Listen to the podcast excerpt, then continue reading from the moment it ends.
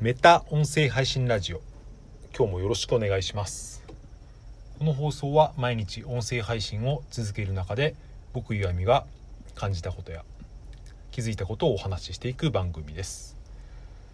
えー8月24日1週間始まった月曜日いかがお過ごしでしょうか？えー今日はちょっとですね時間がなくてですね。うん。まあそんなそんな時間がない中でも毎日更新を途切らさないというですね割と自己満足的な放送をしてしてしまいそうなんですけど、えー話してみたいことはですねうんこういう音声配信を聞き方というか、うんえー簡単に言うとですねパケットというか今パケットって言わないですねギガが足りない時に、えーそれでも音声配信をたくさん聞く方法みたいなことを話してみたいと思います。今日は何もノープランで話し始めています。時間がないので、えーまずですね僕は結構な音声配信フリークというか、まあ、車のの車に乗る仕事をしているせいもあってですね耳が開いてるんですよね。昔から。まあ昔からって、うん、こんなに聞き始めたら本当にこう最近ですけど、まあ、とにかく本当にどのぐらい聞くかというとですねうん。僕は、えースマホのプランをですね格安 SIM のビッグローブを使ってるんですけど、えーまあ、妻と2人で家族プランに入ってて前は6ギガのですね、まあ、そのそんなに多くないやつを契約したんですけど全然足んなくなっちゃって、うん、その後12ギガっていう倍のプランにしたんですけど、まあ、これだったら足りるかなと思ってたんですけど今月は結構それをそれすらオーバーしそうなんですね。それでスマホの僕今 iPhone なんですけどうんその何のアプリで使ってるかっていうのが見れてそれを見るとですね、うん、本当にスタンド FM ラジオトークボイシーとかですね。あとまあ Spotify とかも聞いてるんですけど、うん、ほぼほぼそれで。YouTube とかは外では見ないので、まあ、家の w i f i で聞けるのでそれはいいんですけどその通信の、え w i f i 以外のですね、まあ、いわゆるモバイル通信で使っているののほぼ、うん、80%ぐらいはこの音声配信で使ってるっていうですねこの自分の音声配信フリークぶりをですね。最近僕気づいたんですよね。僕こ自分が普通だと思ったんですけど、えーある人に言われてですね、うん、音声配信めっちゃ聞いてますねって言われたことがあってあそうなんだって思ったんですよね、まあ、そんなこんなもあって昨日ぐらいに話した音声配信のブログを書いてみようって思ったんですけど多分僕は他の人より音声配信に関して詳しいと思うので、まあ別に僕より上の人はたくさんいますけど、まあそれでも書けることはあるかなと思って、えーそれを立ち上げようと思いました、はい、ちょっとこれは話がずれたので話してみたいことはそのこうやってパケットがパケットって言わないですね。ちなみにパケットっていうのは僕40代ですけど2 3 0代の人は分かんないのかな。まあ、えーギガギガ数ですね。モバイル通信のギガ数が足りない時にどうすればいいのかっていう話なんですけど、えー簡単に答えを言うとこれはダウンロードして聞けるっていうことですね、えーこの配信のですね例えば10分とか20分とかの配信があったとしてそれを、え w i f i 環境でダウンロードしておけばそれをですね、えー音楽みたいにスマホの中に入れておいてそれが後で、えーも通信環境がなくても聞けるっていうことがありまして、えーただですねこれは全てのアプリで聞けるかっていうとそうではなくて、えー僕の知るところ聞けないところ聞けないのはですねまず Voicy が聞けません。昔ちょっと前にですね1年ぐらい前はVoicy ダウンロードダウンロードもやってたんですよね。そういうニュースもあったんですけどそれいつの間にか Voicy やめてしまったみたいで今ではまたストリーミングでしか聞けないという状態になってます。あともう一つこのスタンド FM も、えーダウンロードはできない仕様になってます、えーそれ以外はですねほとんどできるんですよね。例えば Radiotalk。僕今 Radiotalk と stand.fm で配信をしていますけどラジオトークは、えー音声のダウンロードができるので、えー家にいる時これ聞きたいなって思うのをダウンロードしておけば後で聞けばですねその分の、えーギガ数はかからないと、まあ、これはもちろん家に w i f i 環境がある人に限定される方法ですけど、まあ、大体みんなあると思うのでこれは使えるかなと。あとですね、えーまあ、僕はそのポッドキャスト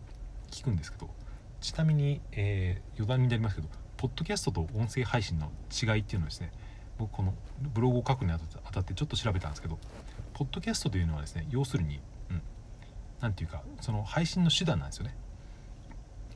どこでもそのサーバーに音声ファイルをアップロードしておけばそのポッドキャストアプリを使って聞くことができるっていうですね。有名なのはもともとあった Apple Podcast Google Podcast あと今進行の Spotify のポッドキャストとかこの3つが有名ですけど、えー、どれかにアップすればですね何でも聞けるっていうのがポッドキャストっていうことですね。うんだからその、えー、サウンドクラウドとか別の別に何て言うんですかね。それ以外のポッドキャスト以外のさものに上げてもちゃんと登録をしておけば、えー、ポッドキャストのアプリで聞けるっていうですね。もしくはその何、えー、て言うんですかね。ブラウザ上からも聞けるっていう、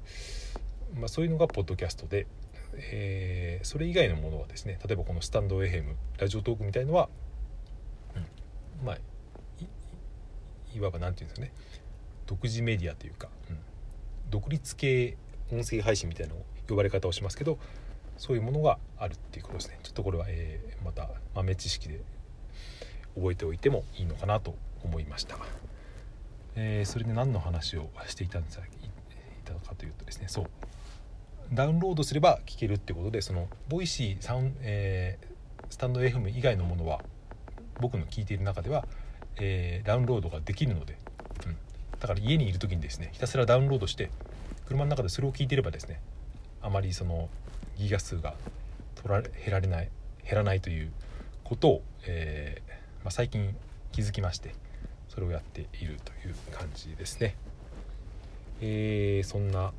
感じであと何か喋ってみたいことがあった気がしたんですけど